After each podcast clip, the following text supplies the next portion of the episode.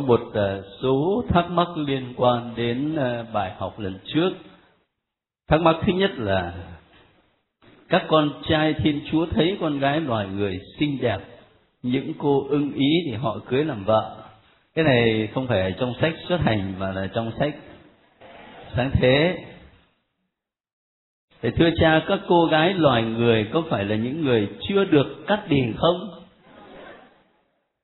Thế làm sao? Có cắt bì phụ nữ không?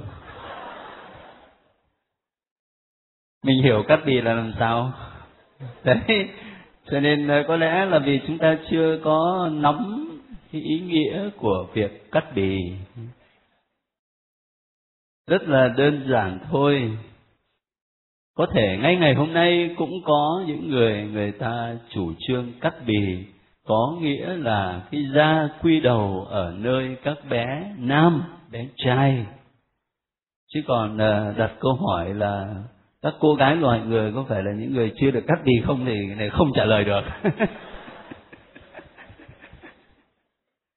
Thế bây giờ một câu hỏi khác. Câu hỏi này thì không liên quan đến ờ, phái nữ nữa mà đến phái nam này. Xin cha giải thích cho hai điểm. Điểm thứ nhất là đạo hồi có phải là đạo cũ không? Nếu phải thì phái nam của đạo này, ai cũng có bốn năm vợ. Con nghĩ là ngày xưa loài người ít, cho nên các ông có nhiều vợ để sinh sản nhiều, để có người thờ phượng chúa. Khác với thời tân ước, chúa kitô dạy chỉ có một vợ, một chồng. Và chúa giêsu đến không phá lề luật đạo cũ, mà để kiện toàn luật cũ. Như vậy thì nam giới chúng con thiệt thòi quá.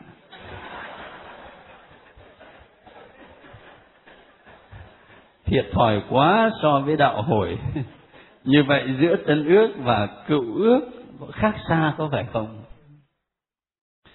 Thứ nhất là đạo hồi có phải là đạo cũ không? Đâu phải. Khi chúng ta gọi là đạo cũ đó thì mình hiểu đó là cựu ước là giao ước cũ. Khác với lệ tân ước là giao ước mới và khi ta nói cựu ước và tân ước là có ý nói đến do thái giáo và kitô giáo. Chứ đâu có ý nói đạo hồi đâu. Cái này mà mấy anh em ở hồi giáo người ta nghe là ta buồn lắm đấy.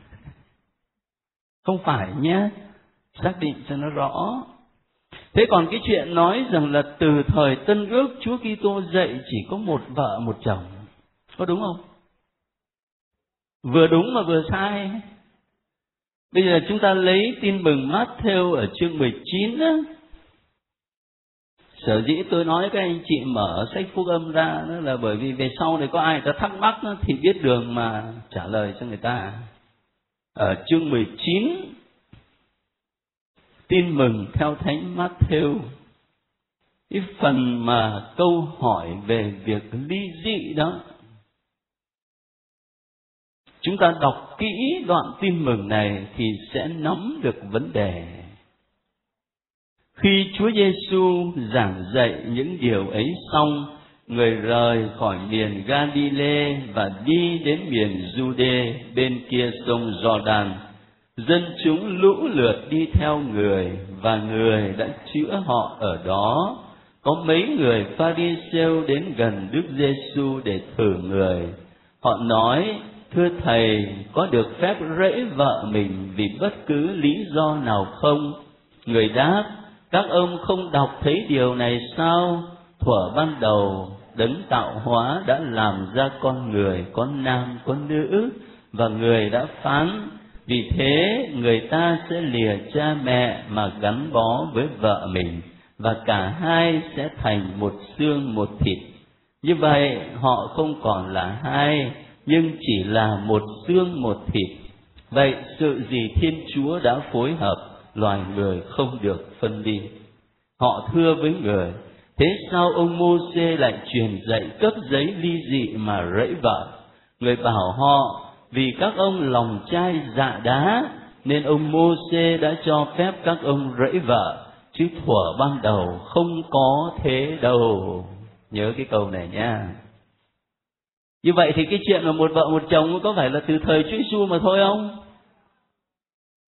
Trong câu này Chúa Giêsu nói rõ ràng này vì các ông lòng chai dạ đá nên ông mô đã cho phép các ông lấy vợ, chứ thuở ban đầu, thuở ban đầu. Chúa Giêsu đưa người ta trở về thuở ban đầu, ngay từ nguyên thủy Thiên Chúa đã tạo dựng con người, con nam, con nữ và họ kết hợp với nhau. Và điều gì Thiên Chúa đã phối hợp thì con người không được phân ly. Cho nên tôi mới nói là đúng một nửa mà sai một nửa. Không phải là từ thời Chúa Giêsu mà thôi, mà từ nguyên thủy. Cái ý định ban đầu của Thiên Chúa đã là như thế. Thành thử ra đó, nếu mà bảo như vậy nam giới của chúng con thiệt thòi quá, thì không có thiệt đâu. May đâu có tôi thì thiệt đấy chứ còn thì cứ yên chí là không thiệt đâu, bởi vì sống đúng thanh ý thiên chúa nhé. Thế bây giờ câu hỏi thứ hai này thưa cha, năm tháng ngày giờ, nhất là năm là tuổi của các tổ phụ ngày xưa, sống năm bảy trăm tuổi, ít nhất là cũng hai, ba trăm năm. Sau này từ thời tân ước, chúa chỉ cho sống ai cao lắm là trên trăm tuổi. Vậy thì năm tuổi thời cựu ước có khác ngày nay hay không? Đọc sách sáng thế từ thời Noe, đại hồng thủy cho đến nay không ai sống được trên 150 năm xin giải thích rõ về vấn đề này. Cái này cũng không ở trong sách xuất hành, mà ở trong sách sáng thế cụ thể nhất là chương thứ năm nói đến tuổi thọ của các tổ phụ nói đến bản gia phả, thời của Adam, thời của Noe. Thế thì thực sự ra, theo các nhà chú giải, thay vì chúng ta bám vào tuổi thọ đó, thì các anh chị nên đọc toàn bộ sách sáng thế để thấy được cái ý nghĩa thần học mà tác giả đặt vào bên trong những trình thuật về tuổi thọ của các tổ phụ. Khi ta đọc toàn bộ sách sáng thế như vậy, thì ta sẽ khám phá ra rằng sách sáng thế này, ở chương 5 này, tức là thời của Adam cho đến thời của ông Noe á thì tuổi thọ là khoảng từ 900 cho đến 700. Nhưng nếu ta đọc tiếp sáng thế ở chương 11 đó, từ thời của tổ phụ tức là ông Sem và ông Tare thì lúc đấy mình thấy tuổi thọ chỉ còn có từ 500 trở xuống thôi. Rồi nếu mà ta đọc tiếp ở chương 25 á, thời của tổ phụ Abraham cho đến tổ phụ Jacob thì chỉ còn có 200 đến 100 thôi. Có nghĩa là mình thấy một chiều đi xuống. Và cái ý nghĩa thần học mà tác giả muốn làm nổi bật lên đó là khi con người ta chưa phạm tội thì Thiên Chúa không bắt người ta phải chết. Thế nhưng mà khi tội lỗi đột nhập trần gian thì cùng với tội lỗi là sự chết. Và cái tuổi thọ con người cứ càng ngày càng giảm xuống. Đấy, tác giả muốn làm nổi bật cái ý tưởng đó, đó là cái hậu quả của tội lỗi. Chứ không phải là ta bám vào cái tuổi thọ 700 năm, 600 năm hay là 500 năm mà thôi. Nhưng mà nhìn chung ở trong sách sáng thế. Tôi nói thế có rõ không? Thế các anh chị nắm vấn đề như thế là tốt rồi. Thế bây giờ mời các anh chị à, lấy tờ giấy về sách xuất hành từ chương 7 cho đến chương 15 mà chúng ta đã đọc trong tuần và đã chia sẻ trong giờ thứ nhất. Ở chương 7 bắt đầu bằng phần dẫn vào các tai ương mà Môsê sẽ thực hiện trên đất Ai Cập với mục đích là để điều đình với Pharaoh của Ai Cập, cho dân Do Thái ra khỏi đất nô lệ Ai Cập. Thế thì từ câu 8 cho đến câu 13 đó là phần dẫn nhập, thì Thiên Chúa bắt đầu bày tỏ quyền năng của Ngài trước Pharaoh bằng cách là cho Moses có khả năng biến cây gậy thành thành con rắn. Rồi tiếp theo đó là chúng ta thấy một loạt các tai ương. Có bao nhiêu tai ương tất cả? Có mười. Các anh chị chắc là biết hết rồi. Ở đây chỉ là một cái nhìn tổng quát. Nào là nước biến thành máu này, rồi thì ếch nhái, rồi thì muỗi, rồi thì ruồi nhặng, rồi ôn dịch, rồi ung nhọt, rồi mưa đá, rồi châu chấu, rồi cảnh tối tăm một loạt các tai ương như vậy cái điều mà tôi muốn ghi nhận ở đây là khi ta đọc về các tai ương này, các anh chị có hay gặp cái câu đại khái nói là Chúa làm cho Pharaoh ra cứng lòng không? Có Ở đấy. Thế các anh chị hiểu cái câu đó làm sao? Chúa làm cho Pharaoh ra cứng lòng. Thế như vậy Pharaoh có tội không? Chúa có tội chứ, đúng không? Chúa là tác giả mà, chứ đâu phải ông ấy cứng lòng đâu. Mai mốt mình đi xin tội mình cũng nói với cha giải tội vậy. Chúa làm cho con đâm ra say đắm xác thịt. Nói thế thì gặp cha già thì ngài xô tòa giải tội nghe đuổi. Thế cái câu đó thì mình phải hiểu làm sao Đấy cách viết ngày xưa đó là người ta nhằm nhấn mạnh vai trò của Thiên Chúa trong lịch sử. Thiên Chúa điều động tất cả mọi sự. Ngày hôm nay mình đọc, mình lại đứng từ cái góc độ luân lý. Mình bảo như thế thì Pharaoh không có tội. Thế là mình chưa đặt mình vào trong cái cách trình bày của tác giả. Người ta muốn làm nổi bật lên cái vai trò của Thiên Chúa trong lịch sử. Chúa điều khiển mọi sự. Thế tôi chỉ muốn ghi nhận có một điều như thế. Dám là trong những tờ giấy gửi cho tôi nó có cái thắc mắc đó lắm ấy. Bởi vì kinh nghiệm dạy học thì tôi đã thấy như vậy. Thế rồi sang đến chương 11 đó, bắt đầu cái tai ương thứ 10 là tai ương quan trọng nhất, có tính quyết định. Thế thì tai ương này được loan báo đó là các con đầu lòng của người Ai Cập sẽ phải chết. Rồi đến chương 12 đó, thì bắt đầu Chúa dạy về việc cử hành nghi thức vượt qua và công bố lễ vượt qua. Rồi tiếp ở trong chương 12 đó nữa, thì các con đầu lòng của người Ai Cập bị giết thật và ông vua Pharaoh vội vã ra lệnh cho dân Israel ra đi. Chúng ta sẽ tập trung vào cái biến cố này trong phần suy niệm ở dưới. Rồi đến chương 13 thì nói đến lễ bánh không men và các con đầu lòng của người Do Thái thì được cứu. Các con đầu lòng của người Do Thái được cứu. Chính vì thế mà khi trong gia đình Do Thái sinh đứa con đầu lòng thì người ta làm sao? Người ta dâng đứa con đó cho Chúa. Cụ thể nhất là ai nào? Cụ thể nhất là Đức Mẹ và Thánh Du Xe dâng Chúa Giêsu trong đền thánh.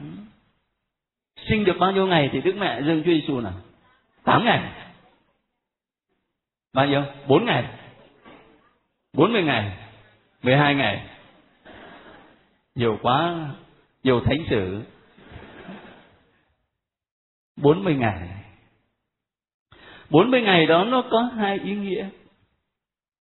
Mẹ Maria sau 40 ngày thì đích thân mẹ cũng lên đền thánh.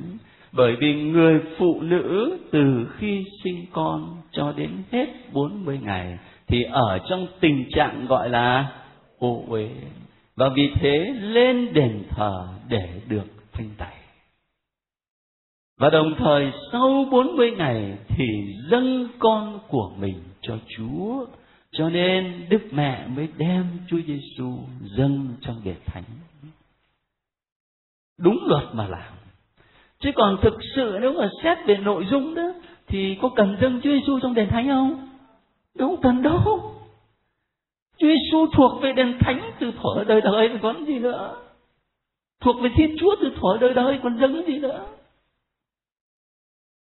Ngày đó không phải là dâng Ngài vào đền thánh cho bằng là chính Ngài uy nghi bước vào đền thánh. ở trong giáo hội công giáo chúng ta cái ngày lễ đó được gọi là lễ gì lễ nến, làm phép nến đấy thế đấy cho nên khi ta nghe đến cái chuyện các con đầu lòng người do thái được cứu đó, thì phải nhớ ngay đến cái việc gọi là các gia đình do thái dâng lại con đầu lòng cho chúa, rồi sau đó dâng một cặp chim gáy, hoặc là người giàu có thì dâng bò, dâng chiên đê gì đó, rồi đem con về nhà. Đến chương 13 phần cuối đó là dân Israel lên đường ra đi khỏi Ai Cập.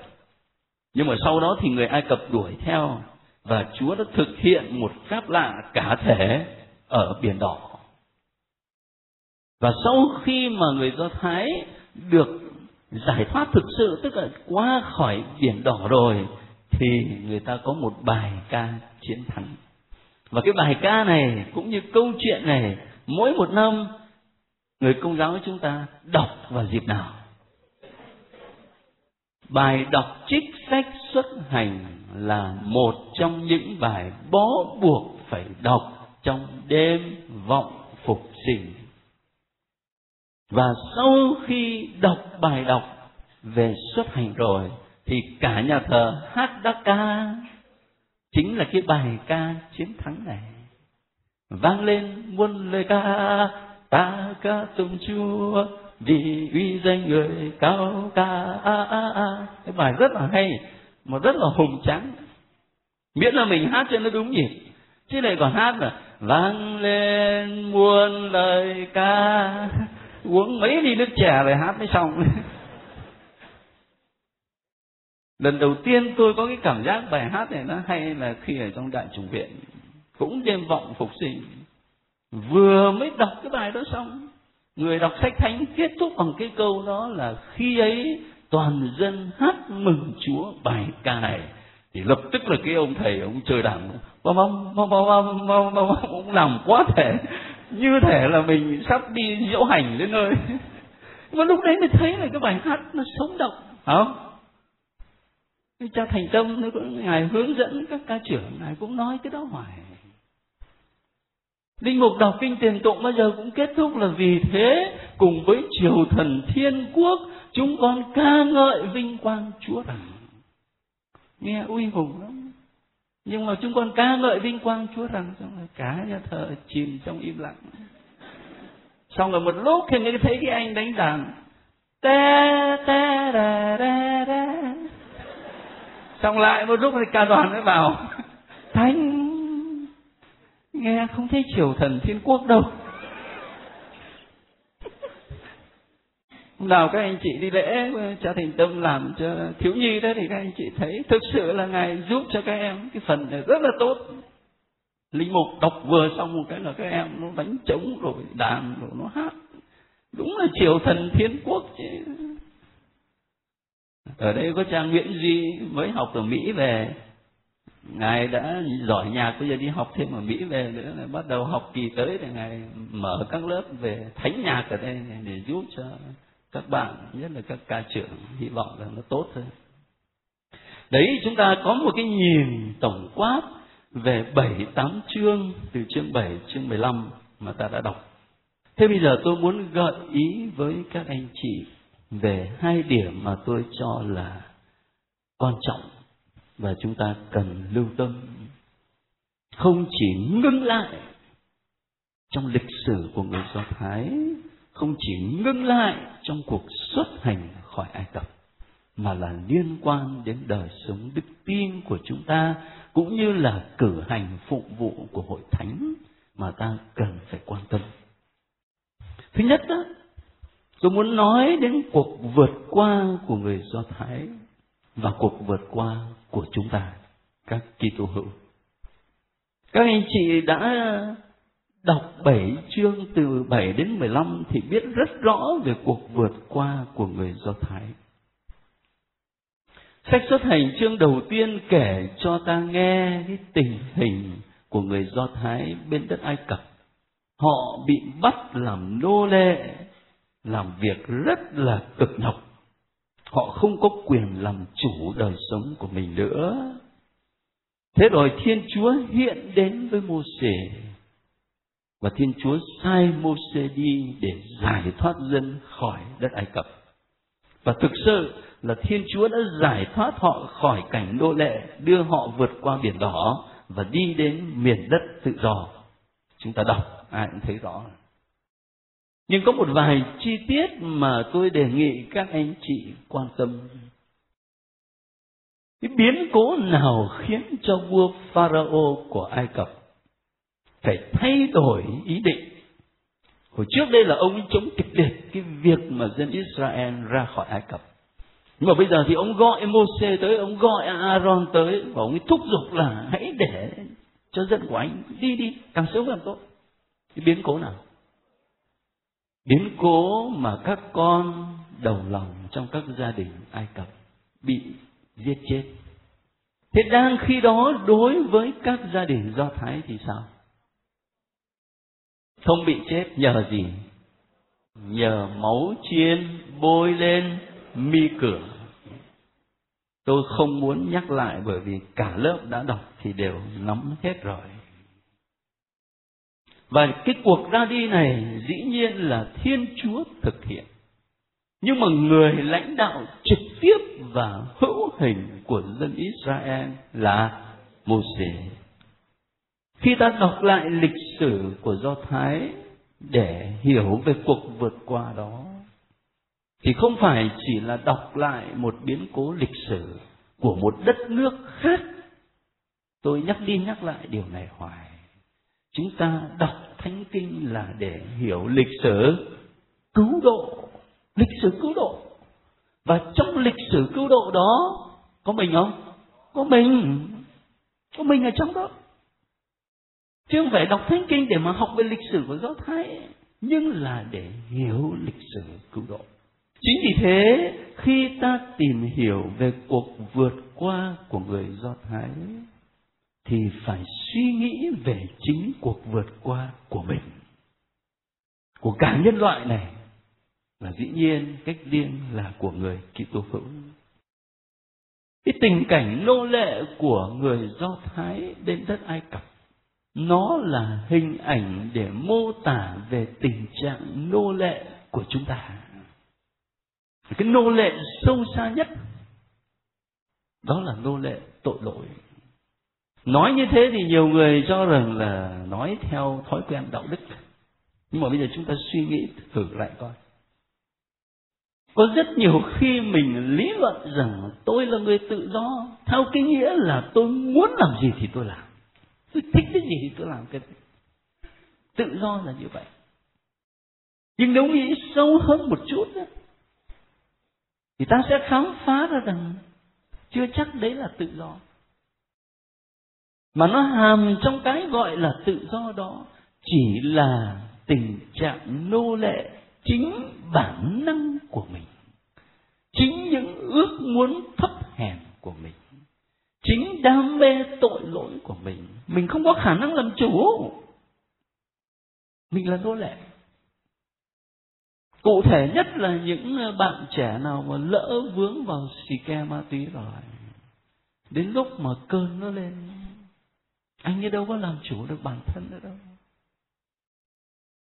Mà hoàn toàn là nô lệ cho cái cơn nghiện và có thể làm bất cứ cái gì xin lỗi kể cả những hành động hỗn xược với cha mẹ với người thân yêu nhất của mình. Cho nên đâu có phải là tự do. Cái nô lệ sâu xa nhất đó, không phải là tình trạng nô lệ ở bên ngoài mà là nô lệ tội lỗi. Và điều đó thì không có một quyền lực nào ở bên ngoài mà có khả năng để giải thoát chúng ta chỉ có sức mạnh của chúa mới giải thoát chúng ta được. Giải thoát từ phía bên trong. Giải thoát từ chiều sâu tâm hồn của mình. Chứ không phải là những sức mạnh ở bên ngoài.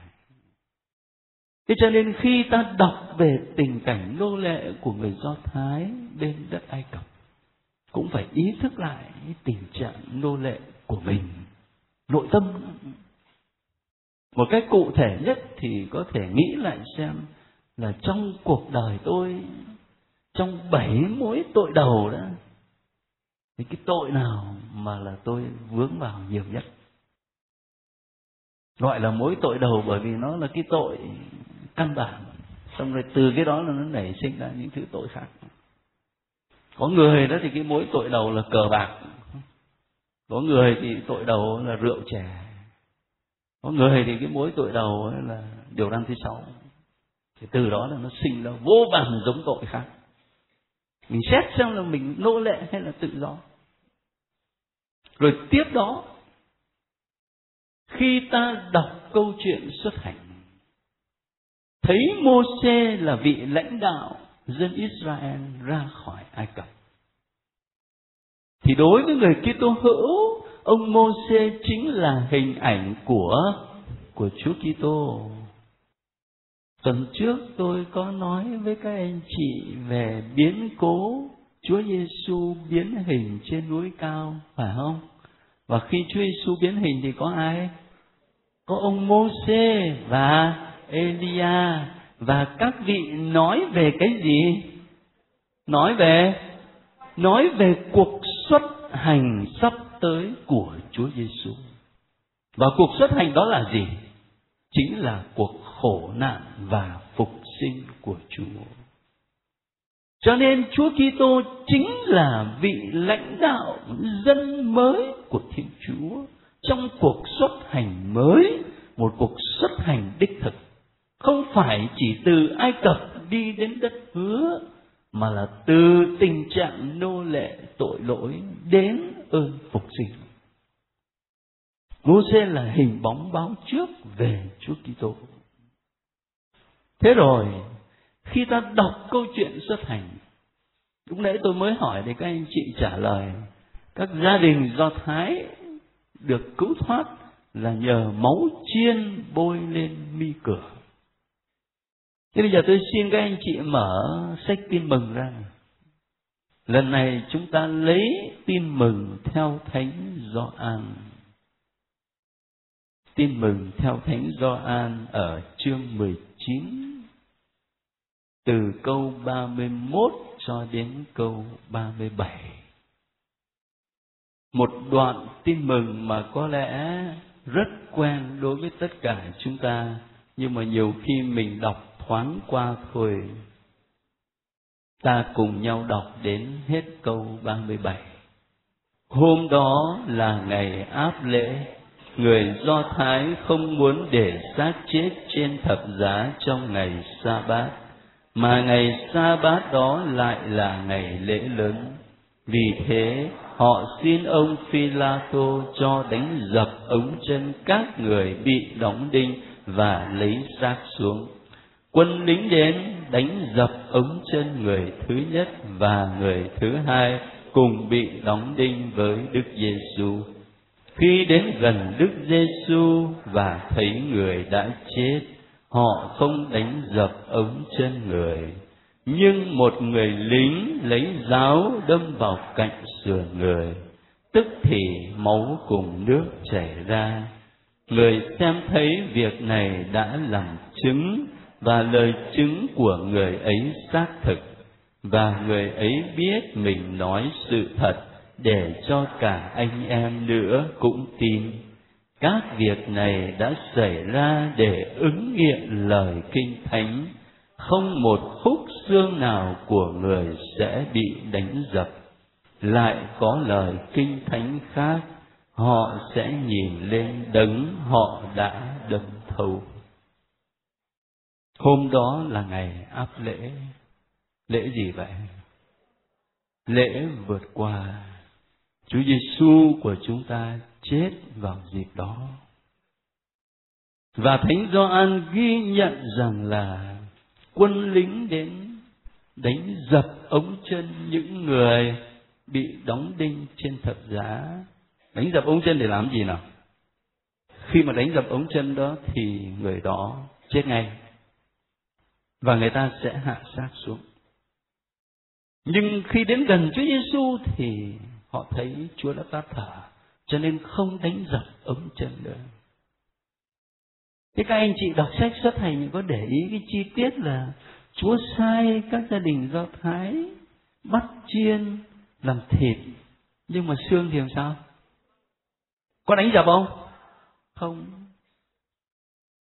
những cái chi tiết rất là nhỏ nhưng nếu mà mình không đọc sách xuất hành ấy, thì mình đọc bản văn thì mình đâu có để ý đâu như vậy thánh Gioan muốn nói ở đây, Chúa Giêsu chính là chiên vượt qua, mà là chiên vượt qua mới và khi người lính cầm đồng đâm vào cạnh sườn Chúa Giêsu thì máu cùng nước chảy ra. Các gia đình Do Thái ngày xưa nhờ máu chiên bôi trên mi cửa mà các con đầu lòng thoát chết và cả gia đình phát chết. Ở đây Chúa Giêsu là chiên vượt qua mới và máu cùng nước chảy ra từ cạnh sườn người. Thánh Augustino kể rằng cái anh lính á, mà cầm đồng đâm cạnh sườn Chúa Giêsu, anh ấy bị mắc cái bệnh ngày hôm nay người ta gọi là cataract hay sao đó tức là mắt nó cứ quáng gà nó mờ đó thế thì khi anh ta cầm ngọn giáo mà đâm vào cạnh sườn chúa thì máu và nước bắn ra. Và có một giọt máu trúng mắt anh. Thì lập tức là anh ấy được chữa lành. Và anh lính đó sau này trở lại đạo. Lại còn làm giám mục nữa tôi nhớ đọc sách thì thánh Augustino còn nói đến tên của cái ông ấy nữa cái câu chuyện đó có thật hay không về mặt lịch sử, chúng ta không thể nào xác nhận hoàn toàn được. Bởi vì thánh Augustino sống ở thế kỷ thứ ba, thứ tư thì có thể là ngài đã đọc cái câu chuyện đó từ trước. Nhưng mà câu chuyện đó rất hay ở chỗ là diễn tả rằng cái chết của Chúa Giêsu là cái chết cứu độ chúng ta. Chuyên vượt qua trong thời xuất hành đã giải thoát dân Do Thái khỏi đất Ai Cập thì máu chiên vượt qua mới là máu của Chúa Giêsu Kitô cứu chúng ta khỏi tình trạng nô lệ tội lỗi. Rồi một chi tiết nữa mà tôi xin các anh chị quan tâm. Đó là người Do Thái được giải thoát khỏi đất Ai Cập cái chặng cuối cùng để họ ra khỏi đất Ai Cập là là biển đỏ, đúng không và chính là ở biển đỏ này, Thiên Chúa thực hiện một phép lạ cả thể. Thế thì trong cái nhìn của Kitô giáo phép lạ ở biển đỏ đã là hình ảnh báo trước về bí tích thánh tẩy, bí tích rửa tội. Ở đây là nước biển đỏ. Ở đây là nước trong cử hành bí tích thánh tẩy có hai nhịp. Nhịp thứ nhất đó, biển đỏ hủy diệt. Và nhịp thứ hai là biển đỏ tác sinh. Biển đỏ hủy diệt đoàn quân của ai cập khi mà họ chạy theo để định bắt dân do thái lại. Nhưng mà đồng thời nước biển đỏ cũng là nước tác sinh bởi vì khi Thiên Chúa làm phép lạ ở biển đỏ thì dân Do Thái thực sự được ra khỏi đất Ai Cập. Tương tự như vậy, khi chúng ta cử hành bí tích thánh tẩy mà linh mục đổ nước vào đầu chúng ta, vào đầu của người chịu phép thanh tẩy thì cũng có hai tác động. Thứ nhất đó là hủy diệt. Hủy diệt ở đây là hủy diệt cái gì? Hủy diệt tội lỗi tội tổ tông truyền và mọi tội riêng chúng ta đã phạm cho đến lúc đó. Và đồng thời dòng nước ở trong bí tích thánh tẩy có một tác động thứ hai là là tác sinh. Bởi vì làm cho chúng ta trở nên một con người mới. Một con người thuộc về thân mình của Chúa Kitô. Và được chia sẻ, được hiệp thông với sự sống của Thiên Chúa. Thế tôi gợi một vài ý tưởng như vậy để các anh chị thấy là cái câu chuyện xuất hành này quan trọng lắm đối với đức tin Kitô giáo. Khi mà ta không chỉ đọc như là đọc một câu chuyện lịch sử, nhưng mà đọc để rồi suy nghĩ về đức tin của mình, ta sẽ thấy đó là câu chuyện quan trọng, rất là sâu sắc điểm lớn thứ hai nó liên quan đến đời sống phụng vụ của người công giáo đó là lễ vượt qua và việc cử hành thánh thể của chúng ta. Người công giáo Việt Nam được tiếng là rất chịu khó đi lễ. So với tình hình chung ở trên thế giới thì có lẽ là nước mình là số một đấy. Thật đấy.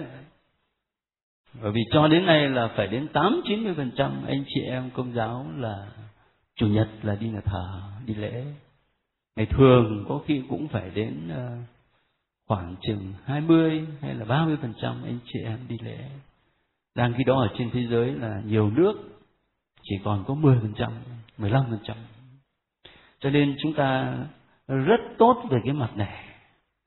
Bây giờ sẽ tốt hơn nếu mà mình hiểu mình cử hành thánh thể là mình làm điều gì. Thế các anh chị theo dõi ở trong bản văn đó thì tôi cắm ba cái mốc. Cái mốc thứ nhất đó là mình đọc sách xuất hành nhớ xem là cử hành để vượt qua làm sao. Khi ta đọc sách xuất hành mà ở chương 12 thì ta thấy Chúa ra chỉ thị về việc cử hành lễ vượt qua. Ở chương 12 mà câu 14 thì Chúa nói thế này. Các ngươi phải lấy ngày đó làm ngày tưởng niệm, ngày đại lễ mừng Đức Chúa qua mọi thế hệ. Các ngươi phải mừng ngày lễ này, đó là luật quy định cho đến muôn đời. Cho nên đối với người Do Thái, lễ vượt qua hàng năm đó là lễ quan trọng lắm. Không bao giờ người ta bỏ. Mà tôi dám nói với các anh chị rằng đấy là một trong những yếu tố chính yếu để giúp cho dân Do Thái là một dân tộc đánh mất quê hương gần 20 thế kỷ mà vẫn tồn tại. Vẫn tồn tại.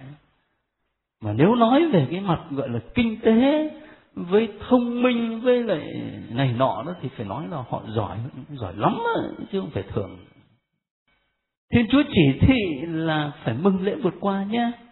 Thế bây giờ chắc là các anh chị ít biết rằng người ta cử hành lễ vượt qua bằng cách nào. Người ta cử hành trong bầu khí gia đình như thế này. Và trong một cử hành đó thì có tới mấy tuần rượu. Nhưng mà sau cái tuần rượu thứ hai đó thì một người con ở trong gia đình sẽ đứng lên và đặt ra câu hỏi này tại sao đêm nay lại khác mọi đêm cái câu hỏi rất là quan trọng tại sao đêm nay lại khác mọi đêm và lúc đó người cha ở trong gia đình sẽ giải đáp cái câu hỏi của đứa con bằng cách là ông ấy dựa vào sách đệ nhị luật chương 26 các anh chị có thể về nhà đọc Tại sao đêm nay khác mọi đêm? Bởi vì đêm nay là đêm mà Thiên Chúa đã giải thoát cha ông chúng ta ra khỏi đất Ai Cập.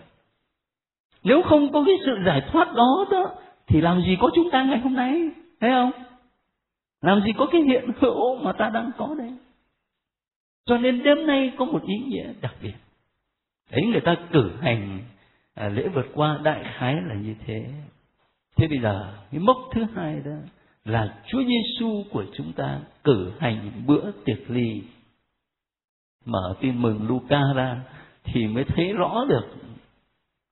Lấy tin mừng Luca chương 22 từ câu 14 cho đến câu 20 thì ta sẽ thấy Thánh Luca mô tả thế này.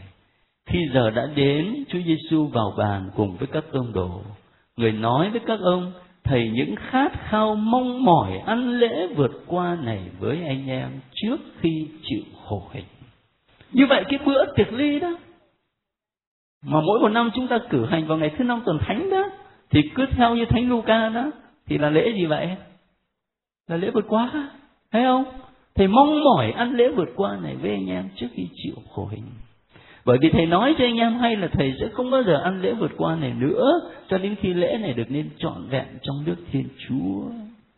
Rồi, người nhận lấy chén dâng lời tạ ơn và nói, anh em hãy cầm lấy mà chia nhau. Bởi vì thầy bảo cho anh em biết, từ nay thầy không còn uống sản phẩm của cây nho nữa cho đến khi triều đại thiên chúa đến. Chúa Giêsu cũng cử hành lễ vượt qua cùng với các môn đệ nhưng mà trong cử hành lễ vượt qua này Chúa Giêsu có hai cử chỉ rất đặc biệt mà người Do Thái không có.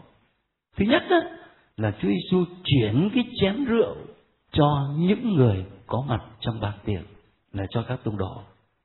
Cái chuyện đó là không có trong cử hành lễ vượt qua của người Do Thái. Và cái thứ hai đó là Chúa Giêsu có những lời minh giải, tức là khi mà Ngài cầm bánh thì Ngài nói đây là mình thầy được hiến tế vì anh em. Rồi Ngài cầm chén rượu thì Ngài nói đây là chén máu thầy, máu giao ước mới và vĩnh cửu sẽ đổ ra cho anh em và nhiều người được tha tội. Trong lễ vượt qua của người Do Thái không có chuyện đó. Anh thử ra ta để ý nhé, một đằng đó là Chúa Giêsu và các môn đệ cử hành lễ vượt qua. Nhưng mà một đằng khác đó, Chúa Giêsu có những cử chỉ rất độc đáo như thế. Và những lời nói đó của Chúa liên kết bữa tiệc ly với thập giá. Anh em hãy cầm lấy mà ăn vì đây là mình thầy được hiến tế vì anh em. Thì hôm sau, thứ sáu tuần thánh, Chúa hiến tế trên thập giá. Đây là chén máu thầy, máu giao ước mới và vĩnh cửu đổ ra cho anh em. Thì hôm sau, máu đổ ra trên thập giá. Chúa Giêsu liên kết bữa tiệc ly với biến cố thập giá. Đừng có quên cái chuyện đó. Rồi tiếp theo cái mốc thứ ba mà tôi viết cho các anh chị ở đây. Anh em hãy làm việc này mà tưởng nhớ đến Thầy. Quan trọng nhất là cái từ tưởng nhớ. Ở bên tin lành người ta có dâng lễ hàng ngày không? Có dâng lễ Chúa Nhật không? Cũng không có. Ta chỉ có giảng lời Chúa thôi. Còn chúng ta là dâng lễ. Vì Chúa Giêsu căn dặn rằng anh em hãy làm việc này mà tưởng nhớ đến Thầy. Và phải hiểu cho nó đúng cái từ tưởng nhớ ở trong Thánh Kinh. Tưởng nhớ không phải chỉ là mình nhớ lại một cái gì đó ở trong quá khứ này. Điều này có, nhưng mà không phải duy nhất. Mà tưởng nhớ còn là hiện tại và tưởng nhớ còn là hướng đến tương lai cái ý nghĩa của tưởng nhớ trong thánh kinh nó như vậy chứ không phải chỉ là nhớ về một cái gì trong quá khứ cái điều này nó quan trọng đến nỗi mà tôi phải viết cả tiếng là tính ra đây cho các anh, các chị nữa. Tức là thánh Thomas nó khi mà ngài phân tích về vấn đề này, ngài nói sinu ở đây có nghĩa là dấu chỉ, là bí tích đó. Ha, nó có ba ý nghĩa. Một đằng là rememorativum, tức là nhớ về quá khứ này. Một đằng là demonstrativum, tức là diễn tả cái nó đang xảy ra trong hiện tại này và một đằng là prognosticum tức là nó hướng đến tương lai, nước trời. Chính vì thế mà đối với người công giáo chúng ta, mỗi một lần thánh lễ được dâng là mỗi một lần hy tế thập giá được hiện tại hóa. Chứ không phải chỉ là mình họp nhau dâng lễ là mình nhớ về cái chuyện xa xưa. Điều đó đúng nhưng mà chưa đủ mà đúng hơn nữa là hiện tại hóa là chính hy tế thập giá đang trở thành hiện tại trên bàn thờ và chúng ta tham dự. Có nhiều khi mình quen quá rồi nhất là các linh mục chúng tôi ngày nào cũng dâng lễ cả. Dễ bị cái định luật tâm lý nó chi phối là quen quá thì hóa nhảm, gần chùa thì gọi bụt bằng anh. Thế cho nên là nhiều khi coi thường sự thánh nhất là lại là các linh mục. Xong rồi đến ca đoàn, xong rồi đến giúp lễ gần ban thờ thì mình lại coi thường. Tôi có ý nhấn mạnh cái điểm này với các anh chị để khi chúng ta đọc sách xuất hành, nói đến lễ vượt qua của người do thái, mình phải biết liên hệ đến cử hành thánh thể mà mình vẫn thực hiện mỗi một tuần đặc biệt là trong ngày chủ nhật. Và ước gì chúng ta biết như vậy thì mình sẽ cử hành một cách ý thức hơn. Thế rồi tuần tới nhé thì ta sẽ đọc tiếp từ chương 16 cho đến chương 24 về cái hành trình của người Do Thái trong sa mạc.